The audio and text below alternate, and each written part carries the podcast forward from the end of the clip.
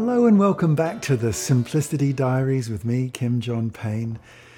This week, uh, I've been thinking about nighttime wake ups for children. When they wake up in the night, they've gone off to sleep, and, uh, you know, hooray, we've been successful. Off they go into sleep. And then a few hours later, two, three, four hours later, they wake up again. And what are some of the things we could do? To help them get back to sleep and not panic, not feel that they need to come into bed with us, not feel we need to get into bed with them. I mean, these things are all, you know, who hasn't done some of those things?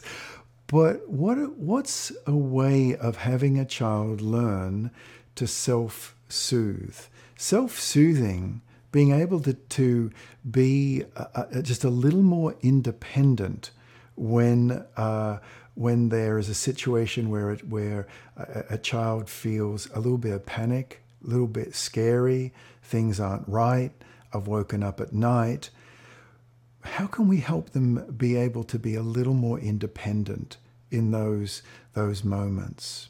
And here's a here's a leading thought.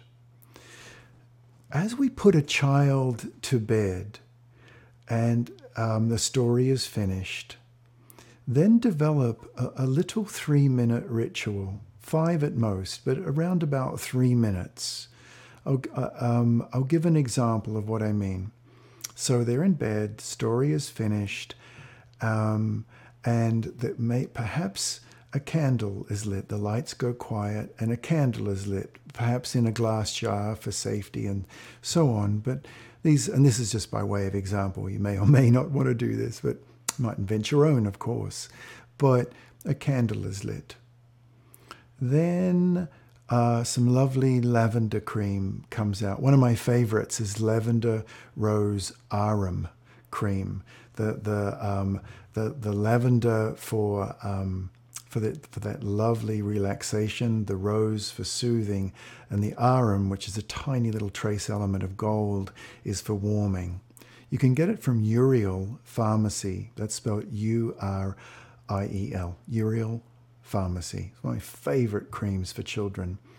And so you maybe just rub their, their, their little chest and tummy with the rose aurum. They may turn over and you do their scapula, their little wings, and you rub and you and, and and as you do it, you may be humming their nighttime song just a, just a lovely little sleepy time song that you're singing.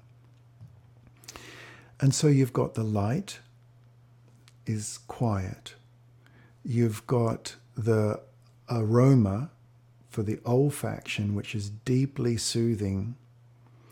And you've got the sound, the humming, the music, the little song. You can perhaps sing it, but I'd advise to hum it so you don't stimulate a child too much and you just hum the song. Now, all these three things, because you've done them earlier in the evening when a child's gone off to sleep, and you've done them night after night after night, are very, very strongly associative because you're, you're touching on some of the, the, the, the key sensory experiences. Again, it's touch, smell, light, sound, and all these things, uh, a child begins over the weeks and months that you do it to recognize it. So, therefore, and when a child wakes up, a little one, an older one, you know, it could be even an elementary age school child, um, you repeat the, the process that they're very, very familiar with. Engage very little in conversation. Just hum the song, soothe them. If they want to talk to you, just, uh huh, uh huh, I know. Mm-hmm. Yeah, yeah, yeah, yeah. Just, just that. Don't get involved in, in big conversations. If they want to talk, well and good. And then light the candle have the cream beside them, soothe them with the, with the, with the little rub, the little massage, begin to hum the song, and just be with them and go through that ritual again. And then sit with for just a moment, not too long, because then they'll reattach in that sense of wanting you, and then move away. And if need be, you can sit in a chair beside them. I prefer not to lay on a child's bed. I prefer to have that as being their space. But we all have different preferences. That's mine, is to have their bed be there, theirs. And and I might have a comfy chair nearby, and I might continue to hum the song a little bit if they're still restless. But again, the song is is is is going to bring up those feelings of safety, and, and it calms that wake up nerve, that nervous waking up, which is which is not very nice for a child.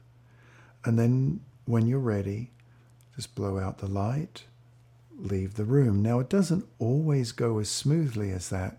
You may need to sit for a little longer. You may need to hum for a little longer. But as you do this more and more and more, the association becomes for a child, it actually becomes involuntary. They, they, they actually can't help it. They associate all those lovely things with, with sleep. And by the way, when you're rubbing their wings, keep the covers up so they don't get cold. Do that underneath the cover when you're putting the cream on. Even warm it up in your hand a little bit so nothing is cold. It's all cozy.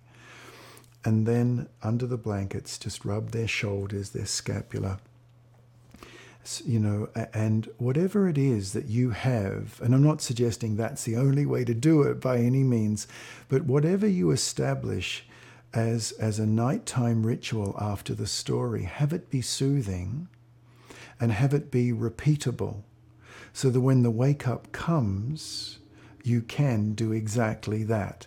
You can replicate it. And if they wake up again a few hours later, replicate it. And after a relatively short period of time, the wake ups become less and the soothing becomes shorter.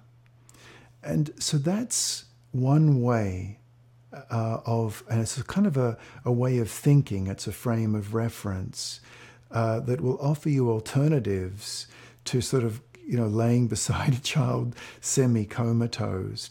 Because when, when the parents who, who do this, and there are many, many parents that, that do that I've spoken to over the years, they say to me, we can almost do this in autopilot now. We can almost do it then quite a number of parents have also commented over the years that when their children are poorly, when they're sick, when they have fevers, when they replicate this and maybe extend it a little longer than, than you know three minutes, it might it might be a little longer period of time, but it also again is associative of warm, cozy, safe, and so it can be done for children actually when they're not feeling very well as well.